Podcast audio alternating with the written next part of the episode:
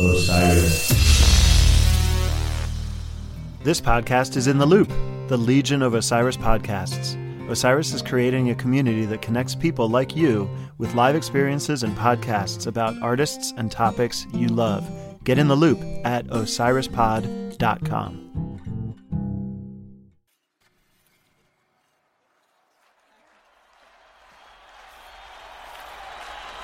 This podcast is intended to be education and commentary. It'll discuss adult themes and may use some coarse language. You want it, young bastard. You got it. The hottest band in the land.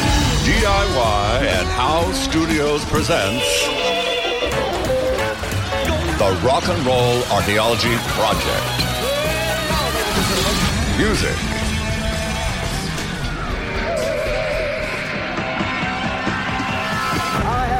Culture.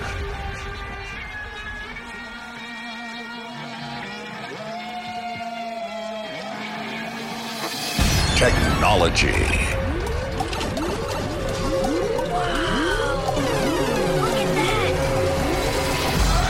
And rock and roll.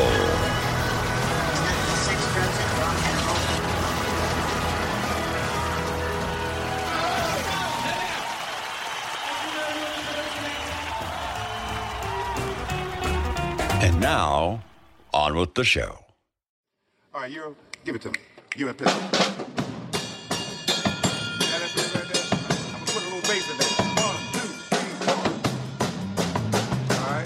I'll bring a little bit of guitars in there for you. One, two, three, four.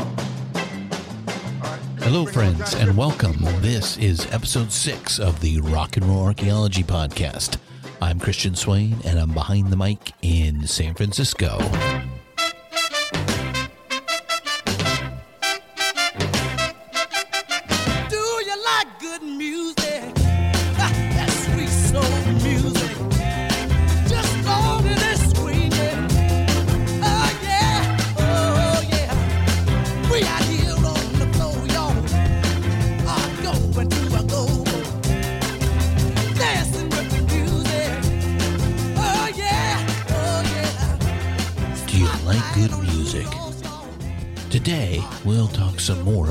Biggest, best thing in American popular music in the early and mid 1960s Motown and the emergence of soul music.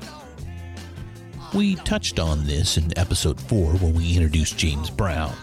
Now we're going to dig a little deeper. We will have more to say about soul music in later episodes too, so if you think we missed something, well, come on back. Chances are we'll get to it. There is a lot to say. The artists and songs are flat out awesome, and the social and cultural impacts are enormous. 60s soul music was more than just a good time. It influenced and was influenced by two parallel movements in American life women's liberation and the African American struggle for equality. Folk music, as we discussed in our last episode, was important as well, but the music of black America in the 60s, gospel, R&B, and soul music was the pulse, the beating heart, the cadence call of the march. The movement informed the music, and the music helped shape the movement. We feel these songs were the sound of change, and the songs themselves were change, change in how Americans see and hear ourselves and each other. Let us know how you see it. Tell us what you think about any of our shows and what you'd like us to discuss in later episodes. Throw your bouquets, your bricks, your occasional unhinged rants right to us at the Rock and Roll Archaeology webpage. By the way, it's spanking brand new, so you might want to take a look. And all of our social information can now be found there. So if you are not already, get with us on Facebook, Twitter, and Instagram. We do want you to continue to call us with your personal stories of rock and roll archaeology at 650 822 7625. Finally, do remember to review and share us on iTunes or wherever you are downloading the episodes. So let's get to it right now. This is episode 6 Soul Sisters.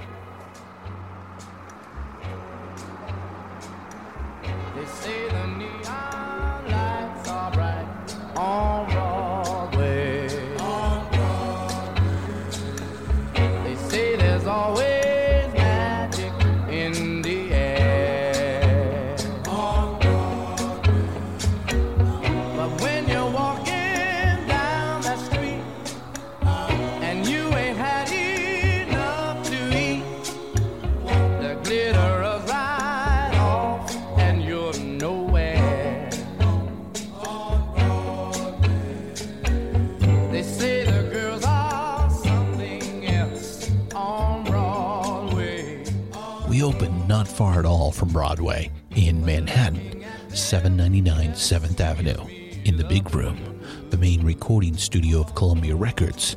It's late October 1963, autumn in New York City.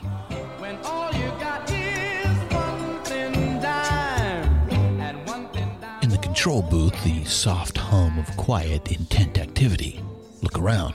A custom mixing console, Ampex tape decks, Telefunken microphones, the best equipment money can buy. On the other side of the glass, charts are carefully distributed to top notch session musicians, warmed up and ready to play. This is Columbia, big time, top of the line, nothing but the best. Running the session is a big name producer, Bobby Scott. But in the midst of all this smooth, quiet professionalism, it's easy to imagine that Bobby has a tense, nervous churning in his gut. The pressure is on. He's been brought in to try to jumpstart the career of another of John Hammond's amazing discoveries, a massively talented young singer who so far was just a big disappointment at Columbia, Aretha Franklin. It wasn't for lack of trying. Aretha was as determined and hardworking as she was talented. Columbia believed in Aretha and invested heavily in her. But three years into the six year deal she signed while still a teenager, it just wasn't clicking. The recordings showed flashes of brilliance, and when Aretha performed live, she killed it. But the vinyl just sat on the shelves.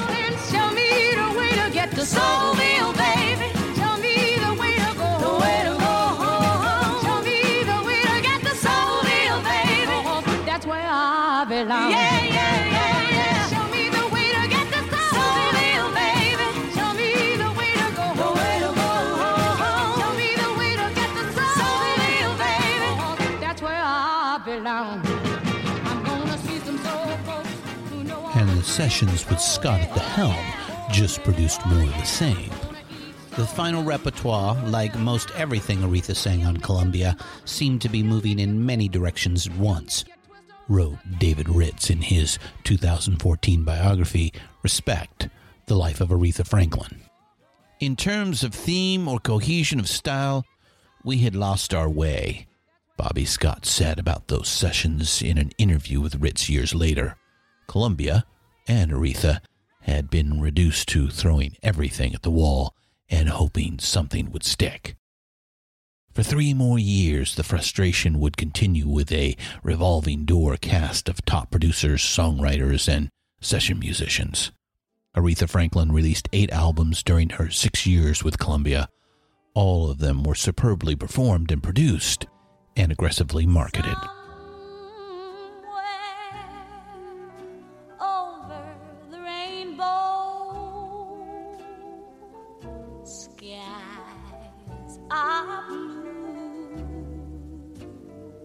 But radio programmers and the record buying public just yawned and moved along. By the time she finished her contract with Columbia in 1966, Aretha had not only failed to generate a profit, she was almost $100,000 in the hole. That's close to 1 million in 2015 dollars. It was an epic fail. Columbia retained this unbelievable one in a billion talent and put all the expertise money could buy behind her, and they got less than nothing for their investment. Decades later, John Hammond would sum up Aretha's time at Columbia. I cherish the records we made together, but finally, Columbia was a white company that misunderstood her genius. Nowadays, with the benefit of hindsight, we can shake our heads and wonder what the hell were they thinking when we look at Columbia's mishandling of Aretha Franklin's musical career in her early years. But that's a little too easy. Aretha was just unprecedented in so many ways. It's understandable that nobody really knew what to do with her at first. John Hammond's comments about the disconnect between Columbia's management and their talented young artist is astute, but that is just one layer, one aspect of it. Aretha was, still is, enigmatic, complicated, flat out contradictory at times, a consummate professional on stage and in studio, but her personal life was nothing but a big ol' hot mess. A shy, withdrawn preacher's daughter, seemingly gifted by God above with a high wattage thunderbolt shot straight to her voice box. An 18 year old woman possessed of a worldliness, even a world weariness, that was way beyond her years. It turned out the thing to do was embrace those contradictions, live with those complexities, and let Aretha be Aretha. We'll get to that, but let's step back a bit here and look at a larger issue. This is a good place to do it because American soul music in the early and mid 60s is where we finally can spot the first powerful, successful women performers. And Women in Rock is a great story that we will grow and develop in further episodes. Now, in earlier episodes, we found urgent undercurrents churning away beneath the placid conformist surface of American life. In the late 50s and early 60s, the dam burst, and these currents flowed, loud and sudden, out into the larger culture. The story of how these undercurrents joined the mainstream is in large part the story of rock and roll. A youth culture was emerging that would challenge many of the social, political, and sexual norms of the past, and the feminist movement was on the horizon. In 1960, when the FDA approved the pill, the forces swirling around its arrival clashed in thunderous clamor. The University of Minnesota historian Elaine Tyler May wrote that, part of the introduction to her 2010 book, America and the Pill A History of Promise, Peril, and Liberation. Discussing the promise and the peril is something we will leave to Professor May. But since this show is about rock and roll, well, we're more than happy to discuss the liberation part. Simply put, for millions of American women, the pill, with all its implications and impacts on sexuality, marriage, family life, it made liberation possible. The second wave of feminism begins here. The first wave focused on the legal basics, the right to vote and to own property. The second wave broadened the definition to include the struggle for social equality, educational and workplace equality, and reproductive freedom. The pill wasn't the only factor, but it was a big catalyst for big change. It's a big topic. We've linked to some of the foundational books in the show notes. We bring it up and we encourage you to learn more about feminism because today we meet a couple of trailblazing women. We think rock and roll is about liberation, about being yourself and expressing yourself. We also think rock and roll influences the larger society, and the larger society influences rock and roll. That's really our whole thing right there, thinking and talking about those two big ideas. This is a man's world. This is a man's world. But it wouldn't be nothing,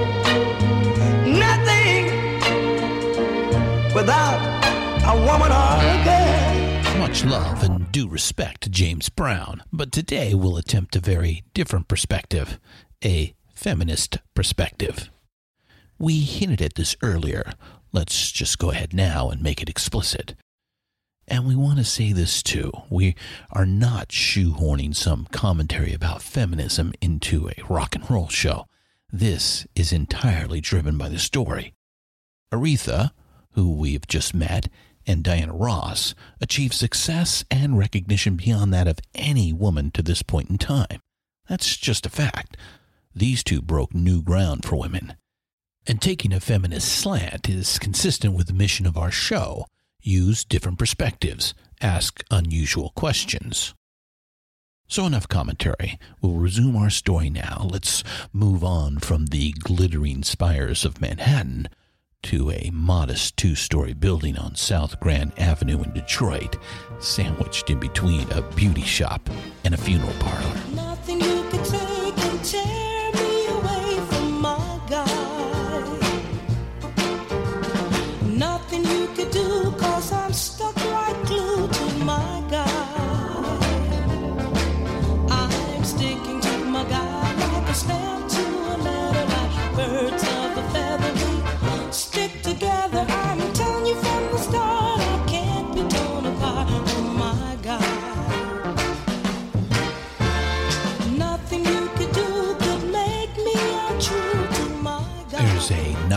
So sign out front Hitsville, USA, June 1964. It's the Friday morning product evaluation meeting, and Berry Gordy, the owner and president of Motown Records, is trying to put a brave face on things. Motown's biggest selling artist, Mary Wells, was determined to leave the label. She hadn't been in the studio in many weeks, and nobody knew whether she would be back at all. Gordy had offered Wells a much better deal going forward, but she wanted back royalties. The negotiating impasse quickly turned into a bitter legal dispute. Mary Wells had recorded her last notes at Hitsville. In early 65, she signed with a major label. I remember, back then Motown was still a small indie label, and times were not good for small indie labels. If you listened to episode 4 of our show, you already know the big six. The corporate labels had been slow to catch on, but now they were fully engaged in the business of making and selling rock, pop, and R&B records. And the bigs were squashing indie labels one after the other. Now right here, let's also note that as a business, Motown was in uncharted territory. It was pretty much unprecedented. A black owned and operated company that very successfully marketed its products to white America. Not a lot of that going on in 1964. Berry Gordy has his critics and detractors, and some of them have good points to make. But it must be said the audacity, the hard work, the vision that he showed in building Motown Records is a great American success story, something worthy of sincere admiration. Motown's achievement was something that you would have to say on paper was impossible. They took black music and beamed it directly to the white American teenager. That's the Atlantic Records exec, Jerry Wexler, quoted in Peter Guralnick's fine 2012 book, Sweet Soul Music, Rhythm and Blues and the Southern Dream of Freedom. Back to the Hitsville offices. Motown had an impressive roster of young talent, but like many small companies, then and now, they were undercapitalized. Motown lived from paycheck to paycheck. Mary Wells was the tentpole, their biggest and most consistent earner. The loss of income from her departure could very well bring the whole thing crashing down. Berry Gordy's right hand man, Smokey Robinson, was keenly aware of this. Smokey had written and produced Mary's biggest hits, including My Guy, the number one song in America at that moment. Here's Berry Gordy from his 1994 autobiography, To Be Loved. With Mary Wells leaving, a soul and air had settled over Hitsville. We all took it hard, but Smokey took it the worst. Nothing's changed, I said. No big deal. I lied. Again, hindsight is our friend here. Knowing what we know now, it seems absurd for these two guys to be even slightly concerned. In the summer and fall of 1964, Motown absolutely blew up. Overnight, Motown went from struggling indie label to the world renowned hit factory that produced smash after smash after smash. Hit Factory is an apt description for the Motown record company in the 1960s, and we are not the first to use that term. Berry Gordy took all the various functions and jobs of music making and integrated them. Integrated in the racial and cultural sense, and integrated in the business sense. Artist development, songwriting and production, publishing, marketing, distribution, tour management, everything, all under one roof. But we want to talk more about the product that came off that assembly line. Mostly, the assembly line at Hitsville cranked out the fun. Early Motown songs are just so much fun.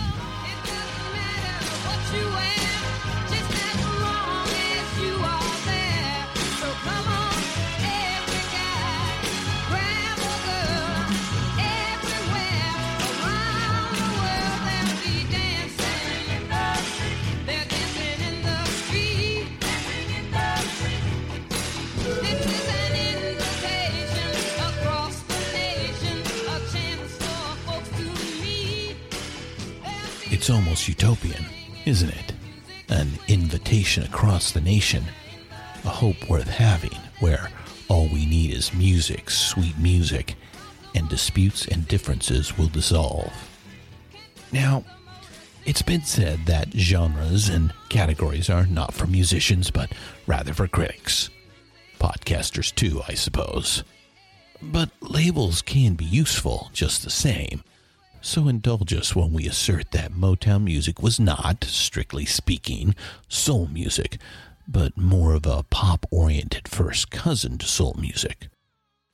Pop music, and it popped all right, driving bass lines and a cracking snare drum, doubled up with tambourines and hand claps, call and response interplay between the lead singer and the backup vocalists infectious hooks, catchy sing along choruses, and great melodies. Berry Gordy had his producers mix down songs using small speakers, similar to the ones used in the car radios of the time, and Motown tunes would just jump out of those little speakers.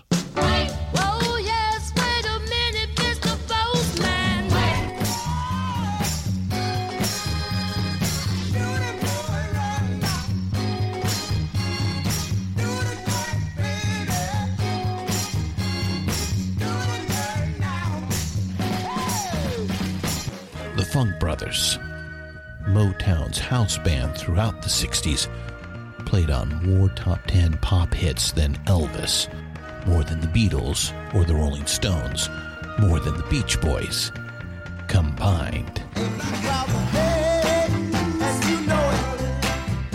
These great musicians are profiled in detail in the excellent 2002 documentary Standing in the Shadows of Motown. If you're like us and you just love Motown music, go have a look.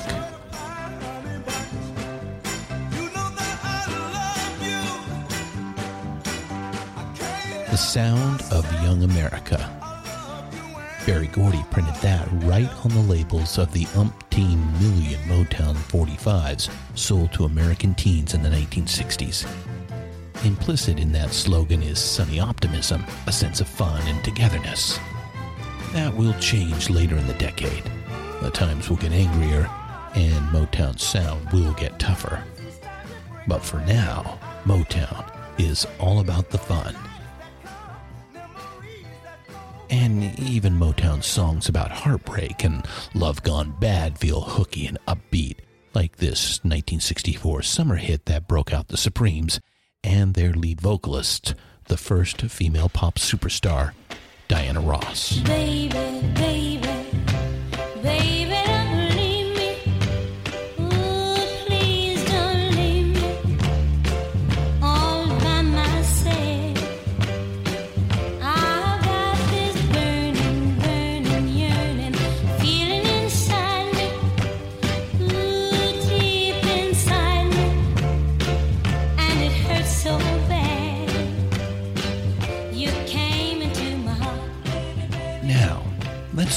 let's here to a new topic. I promise you we will quickly wrap the discussion back around to great music and great musicians, and hopefully you will get why we want to make this point at this time. Two people of similar temperament and ability, both smart and talented, both highly ambitious, even ruthless at times. And both of these people are, to no small degree, lucky, fortunate. As a consequence, they both achieve great success. The field of endeavor can be most anything the arts, the business world, politics. One gets called tough and decisive, a visionary, a driven leader. The other one is a woman, and she gets called a bitch. Through the mirror of my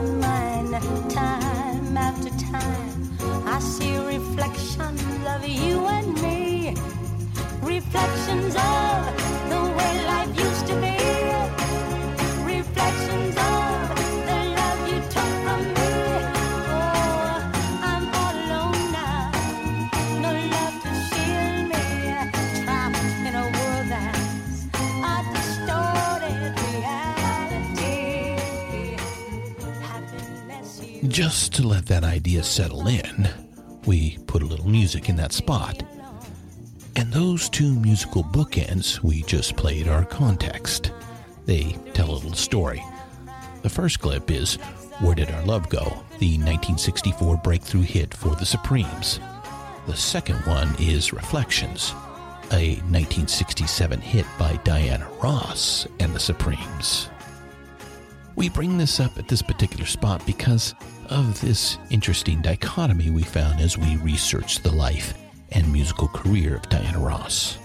She was the first female pop superstar, and for nearly two decades she was the biggest selling African American artist in history, right on through the early 1980s.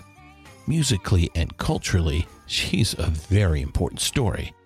So, naturally, over the years, there have been numerous biographies of her, many tell all accounts from people who worked with her.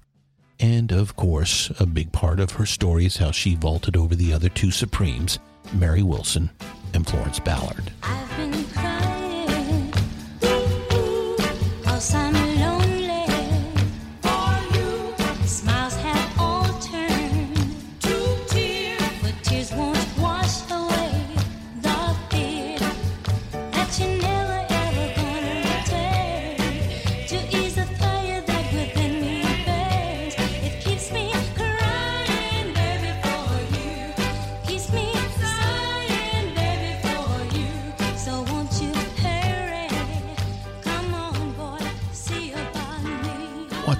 Interesting, what we see is that nearly all accounts of Diana fall into two distinct, diametrically opposed groups. Worshipful, breathless stories of her talent and accomplishments, or brutally harsh critiques of her fierce ambition and perfectionism. The truth lies somewhere near the middle, but we tend to come down on Diana's side a little more. And we do that because of context, because of where American women were in 1964, because an ambitious, hard charging woman, then and now, doesn't get the benefit of the doubt like a man would. So we are extending that benefit to Diana Ross. We will have much more to say about Motown in later episodes. But right now, let's head south, deep south, to the Florence, Alabama Musical Enterprises, Fame Studios in Muscle Shoals, Alabama, where we will meet the Swampers. Mustang Sally.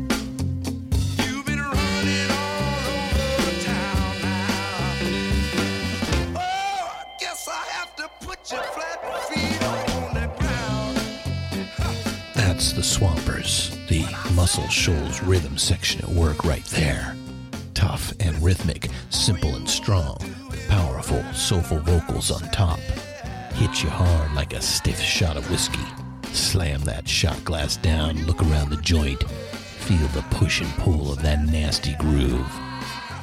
It's a bracing contrast with that catchy ear candy coming out of Motown. this ain't the sound of young America. This here is the soundtrack for some grown up fun.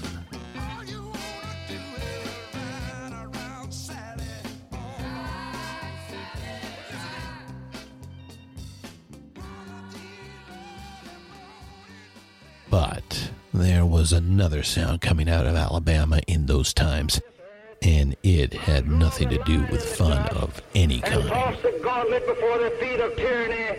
And I say segregation now, segregation tomorrow, and segregation forever. That's the inaugural speech of Alabama's governor at that time, George Wallace, elected just a few months earlier on a platform of fierce, unyielding resistance to any progress on civil rights. In 1964, Congress passed the Civil Rights Act, which outlawed discrimination based on race, color, sex, or national origin. It was signed into law by President Lyndon Baines Johnson, who later that same year won re election in a crushing landslide victory over Barry Goldwater. Goldwater made his opposition to the Civil Rights Act one of his central campaign issues.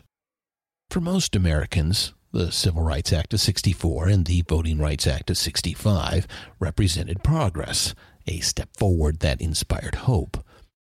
To many Southerners, the new laws only inspired a hardening of racist attitudes. And LBJ didn't win everywhere in November of 64. In Alabama and the rest of the Deep South, it was a landslide in the other direction. And it's worth noting that political realignment persists to this very day. And on the coasts and in the northern industrial cities where so many African Americans had migrated over the previous two decades, there was a growing impatience. Discrimination outside the South wasn't quite as overt and nasty, perhaps, but it was still very real and felt every day. After three centuries of struggle, the smell of freedom was in the air. Folks were tired of the excuses, fed up with the lack of follow through on all the high minded promises. In August of 1965, South Central Los Angeles exploded. The Watts riots were shocking, unsettling, and just a sample of things to come. City after city exploded over the next four American summers, each riot seemingly worse than the last. But in the friendly confines of the recording studio at Muscle Shoals, there was an admirable, hopeful camaraderie. The Swampers, five white Southerners, country boys, dropped in behind a black man from the big city, Wilson Pickett, and gave his song swing and punch. Alright.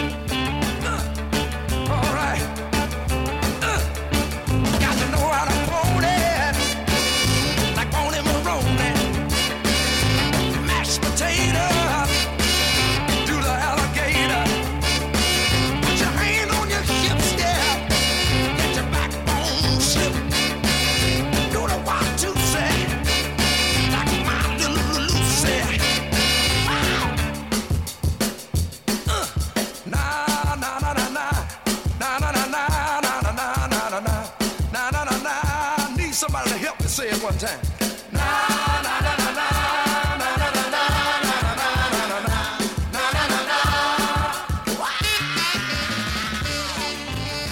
But in the studio, we got away from all that. You just worked together, you never thought about who was white, who was black. You thought about the common thing, and now was the music. That's a fame artist from that era, blues singer Clarence Carter, quoted in Muscle Shoals a 2013 documentary by Greg Camalier. Easygoing, joyous collaboration, and it gave the songs the sound of change. And once they hit the radio in 10,000 American towns, the songs themselves were change. It's a humane and hopeful idea, and a chord we will gladly sound. But we must also make the somber, troubling observation that America continues to struggle with these very same issues 50 years hence. Change, real change, never comes quick. And right outside those studio walls, a tense and angry nation awaited the fire next time. You will not be able to stay home, brother. You will not be able to plug in, turn on, and cop out. You will not be able to lose yourself on Skag and skip out for beer during commercials because the revolution will not be televised. The revolution will not be televised. The revolution will not be brought to you by Xerox in four parts without commercial. Once soul music emerged from the underground, it accompanied the civil rights movement almost step by step. Its success directly reflecting the giant strides that integration was making. Its popularity almost a mirror image of the social changes that were taking place. That's another quote from Peter Guralnick's book, Sweet Soul Music Rhythm and Blues and the Southern Dream of Freedom. A mirror image of the social changes taking place. Hold on to that idea. It is appealing to think that the music really could, as Martha Reeves so hopefully sang, invite a nation to dissolve the divisions and differences. But sometimes the world gets in the way. Fear and suspicion will push aside hope and cooperation. So it's a year and a half later, January 1967. We're still in Muscle Shoals, Alabama. Another high pressure, high stakes recording session for Aretha Franklin is about to get underway. In late 1966, Aretha wrapped up her recording contract with Columbia. Jerry Wexler, the effusive, fast talking VP of Atlantic Records, swooped right on in. From Wexler's autobiography. When Aretha arrived in Atlantic, she was 25 years old, with a sound, feeling, and experience to someone much older. She fit into the matrix of music I had always worked with, songs expressing adult emotions. Aretha didn't come to us to be made over or refashioned. She was searching for herself. In that regard, I might have helped. I urged Aretha to be Aretha. Aretha and her husband slash manager Ted White signed with Wexler and Atlantic. Ted and Aretha married in 1961. Put bluntly, Ted White was a player, a pimp. He was good at it, smart and polished. His pimp game was mostly emotional and psychological manipulation, but when that didn't work, he would raise a hand. Aretha caught numerous beatings from Ted. This excuses none of the foregoing, but Ted could be a capable manager when it suited him. He worked hard on Aretha's behalf and advanced her career, and even folks who couldn't stand Ted acknowledged that he was the first to push her to write her own songs. Now, Aretha had yet to make a smash record, but she made good money out on the road. Well, she made Ted White good money out on the road, and she was becoming unhappy about that arrangement.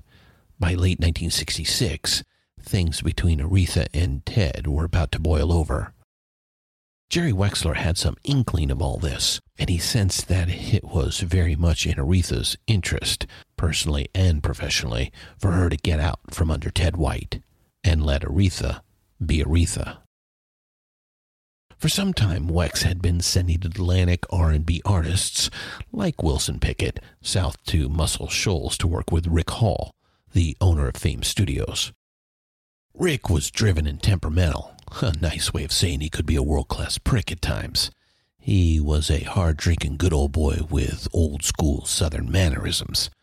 Tough and demanding, but not at all a bigot or a racist. Rick Hall was a fair minded man and a highly competent engineer and producer with a growing reputation, and he had the Swampers for a house band. Rick had worked with Wilson Pickett the previous year. It was an unlikely pairing, two stubborn, hot headed guys from wildly different backgrounds. But they made it work, and those sessions produced a smash album for Wilson Pickett. Aretha loved Wilson Pickett and loved his latest album. So Wex booked Rick Hall in his studio for a week, and he accompanied Aretha Franklin and Ted White to Florence, Alabama. One crucial thing Rick neglected to do. To allay some of Ted's misgivings about working in the Deep South, Wexler asked Rick Hall to hire an all black horn section. He suggested the Memphis Horns, a top notch outfit Wex had worked with before. Instead, Rick Hall brought in some local guys. Jerry Wexler introduced Miss Franklin, who softly and politely asked if she could sit at the piano. Spooner Oldham moved over to the electric piano and organ, and Aretha sat down and sketched out the song for the Swampers, singing a guide vocal to show the boys where she wanted some punch and emphasis. It was a bit awkward at first, but then Spooner came up with a spiffy gospel inspired riff to open the song, and off they went. The basic track came together quickly. Then, while everyone watched in quiet awe, Aretha went into the booth and nailed the lead vocal in less than an hour.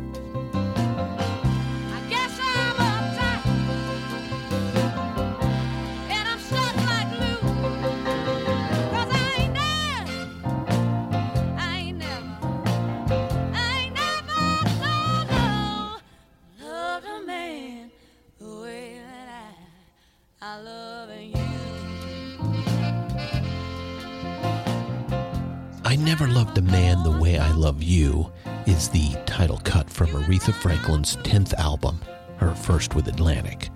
That album was, still is, an utter smash, a blockbuster, the coronation of the Queen of Soul.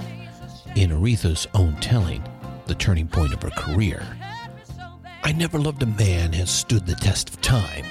In 2002, Rolling Stone magazine published Women in Rock 50 Essential Albums.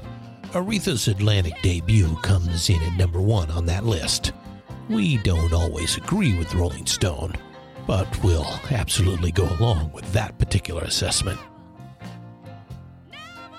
We were all worried she might have qualms about playing with a white rhythm section, but when we all got to grooving, she loved it.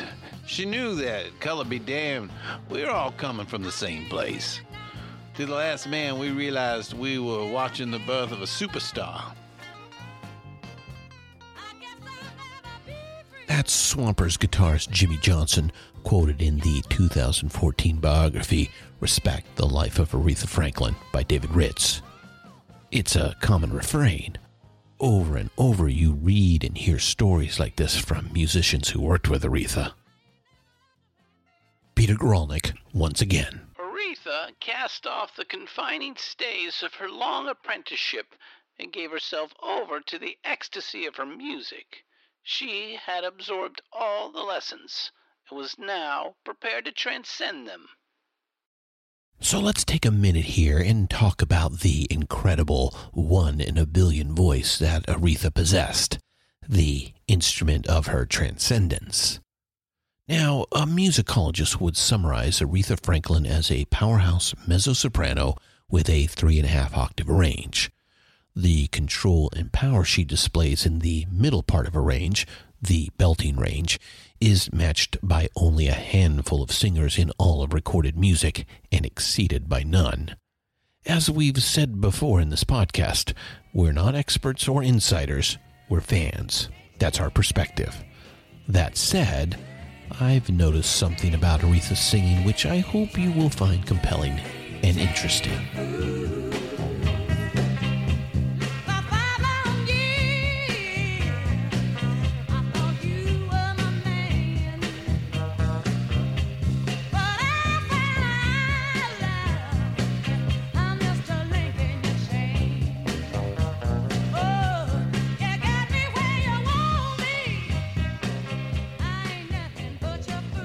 Rock instruments, especially electric guitar, have a big fat sound that covers a broad chunk of the audio spectrum. It's freaking awesome. If you're a guitarist hearing this, I'm sure you won't have any trouble recalling the first time you stroked a power chord while plugged into a big amp. It changes your life. But it gives the vocalist one hell of a task. He or she has to punch through all that, get out over it. I always think of a trumpet or some other type of horn. You need a blaring, sharp tenor or soprano tone to get through, get the song across. Aretha had that trumpet. She punched through just fine. But there's something else there. Listen for yourself, and you can decide whether or not you agree with me.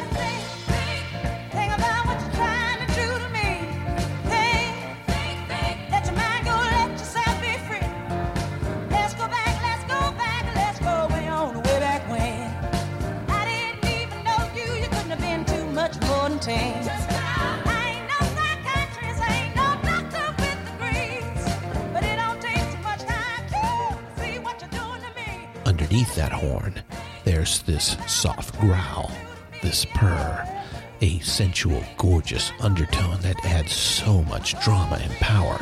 It's the sound of release, of the joy and freedom that comes only after one has passed through sorrow and pain. That's what gives me the chills when I listen to Aretha.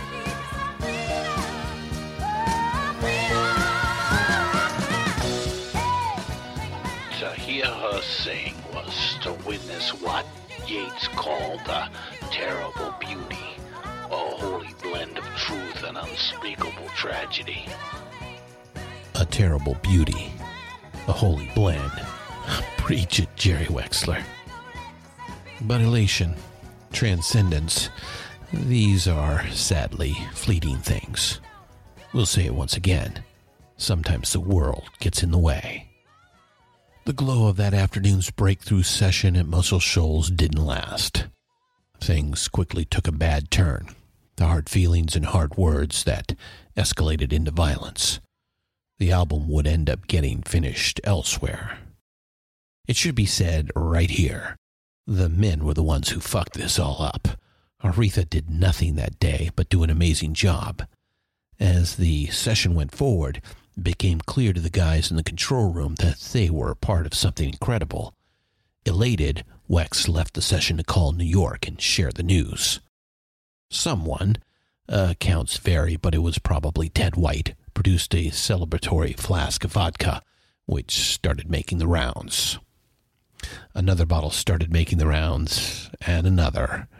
It wasn't long before things started getting ugly between Ted White and one of the horn players. Hard drinking turned quickly to hard words, the kind of words you can't take back. On the spot, Rick fired the trumpeter who dropped the N bomb, but it wasn't enough. Ted stormed out of the session, taking Aretha with him. It went from bad to worse. Wex, who was many things, including a great storyteller, takes up the tale. That evening's euphoria turned to horror. It was a Wagnerian shitstorm. Things flying to pieces, everyone going nuts. Back to the motel, I was footsteps up and down the hall, air doors slamming, wild cries in the night. I don't know what touched it off. What touched it off was Rick Hall going to Ted's room to try to smooth things over. He just made it worse, and it escalated into yelling and shoving, and then a full blown fistfight. The following morning, Aretha got on a plane without Ted White. Aretha's marriage to Ted White lasted for two more stormy and abusive years. Aretha has always been reticent, even secretive about her personal life. But in David Ritz's biography, her sisters Irma and Carolyn both agreed the episode in Alabama was the beginning of the end. Back in New York, Wex was beside himself. The pinnacle of his career, his finest hour, had suddenly turned to shit. Somehow he had to salvage it, but he couldn't get a hold of Retha. No way, no how. Ten days passed.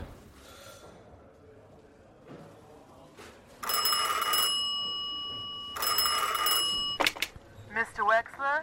Yes. It's Miss Franklin calling. I am ready to record. However, I won't be recording in Muscle Shoals. I'll be recording in New York. I know you have studios in New York. Yes, we do. What about the band? Bring up the boys from Muscle Shoals. They understood me. As far as the backgrounds go, I'll be with my sisters. Beautiful. What you want,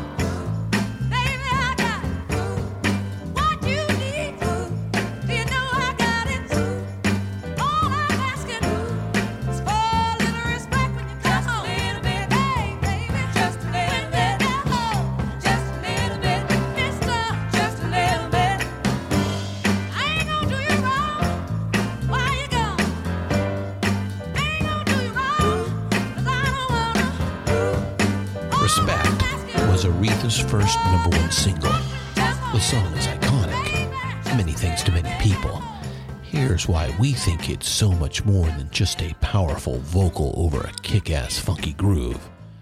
Aretha was no philosopher or essayist or even a poet. She was a soul singer. But she took an Otis Redding song about a man expecting a little lovin', his propers when you get home, and turned it inside out into an anthem of women's empowerment. And in doing so, she turned the political into the personal. Jerry Wexler checks in again. Although I'm sure five and dime psychologists could write volumes on her reliance on unreliable men, she actually broke the chain of self pity. Aretha would never again play the part of the scorned woman. Her middle name was Respect. Aretha grew up immersed in the civil rights movement. Her father C.L. was a close friend with Martin Luther King. But she was an accidental feminist. How she got there, though, is really not the point. She got there. She got out from under and started running her own singing career. The civil rights struggle and the movement for women's equality have been discussed and analyzed elsewhere in great detail, and for good reason. These are vital and ongoing conversations about the differences between who we are and who we should be, about what needs to happen in order to form a more perfect union, as it plainly states in the U.S. Constitution. But Aretha reminds us that when it's all said and done, it's simply about respect. You want to receive it, you have to give it. A little respect, mister. Let's hear from Jerry Wexler and from Aretha Franklin one final time. I think of Aretha as our Lady of Mysterious Sorrows. Her eyes are incredible, luminous eyes covering inexplicable pain. Her depressions could be as deep as the dark sea. I don't pretend to know the sources of her anguish, but anguish surrounds Aretha as surely as the glory of her musical aura.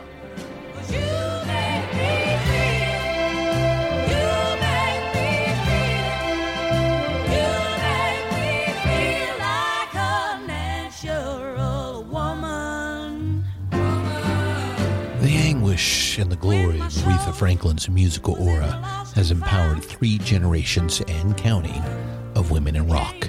Rock belters like Linda Ronstadt and Pat Benatar, pop divas like Mariah Carey and Whitney Houston. And we can draw a straight line from Aretha in 1967 to a current favorite, Adele, in 2016. Sweet soul music, anguish and glory, heartbreak and freedom, distilled, captured, and preserved forever.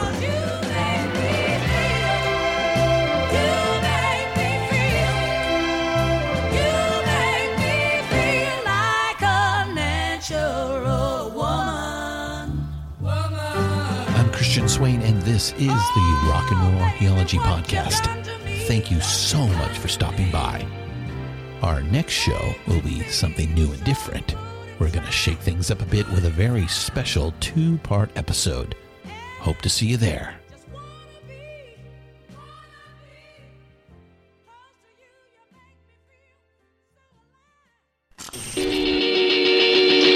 Looking for ways to help right the wrongs of social injustice?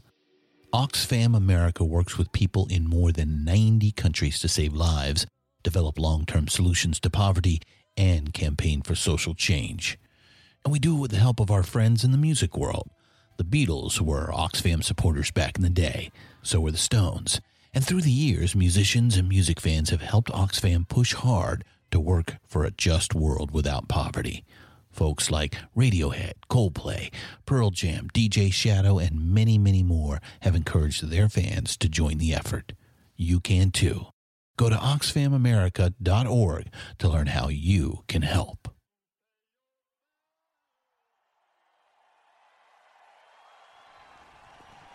The Rock and Roll Archaeology Podcast is produced and hosted by Christian Swain. Written by Richard Evans and Christian Swain. Sound by John Michael Berry. All quotes performed by actors unless noted. Playlists can be found at iTunes, Google Play, and Spotify. Purchase these great and important tracks. All songs, clips, and references can be found on our show notes. Please visit rnrap.com for more information.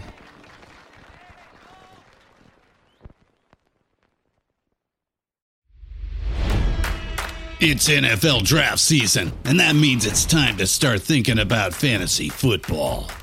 FantasyPoints.com features industry leading experts and prognosticators using proprietary hand charted data to help you score more fantasy points. FantasyPoints.com is the place to go for whatever kind of fantasy football you play. Whether you play fantasy football, daily fantasy sports, or do a little bit of everything, Fantasy Points has the meticulously researched content to guide you to victory. And why wait for the fall? Fantasy Points also covers the new spring football league, the UFL. Join the guru, John Hansen, Scott Barrett, Joe Dolan, and other massive names in the fantasy football universe with an exclusive offer. Use code Pantheon for 15% off any fantasy points package, including the all in package, with access to every article, tool, and data nugget that Fantasy Points has to offer. That's fantasypoints.com and code Pantheon for 15% off at Fantasy Points. Fantasypoints.com. Code Pantheon. Score more fantasy points.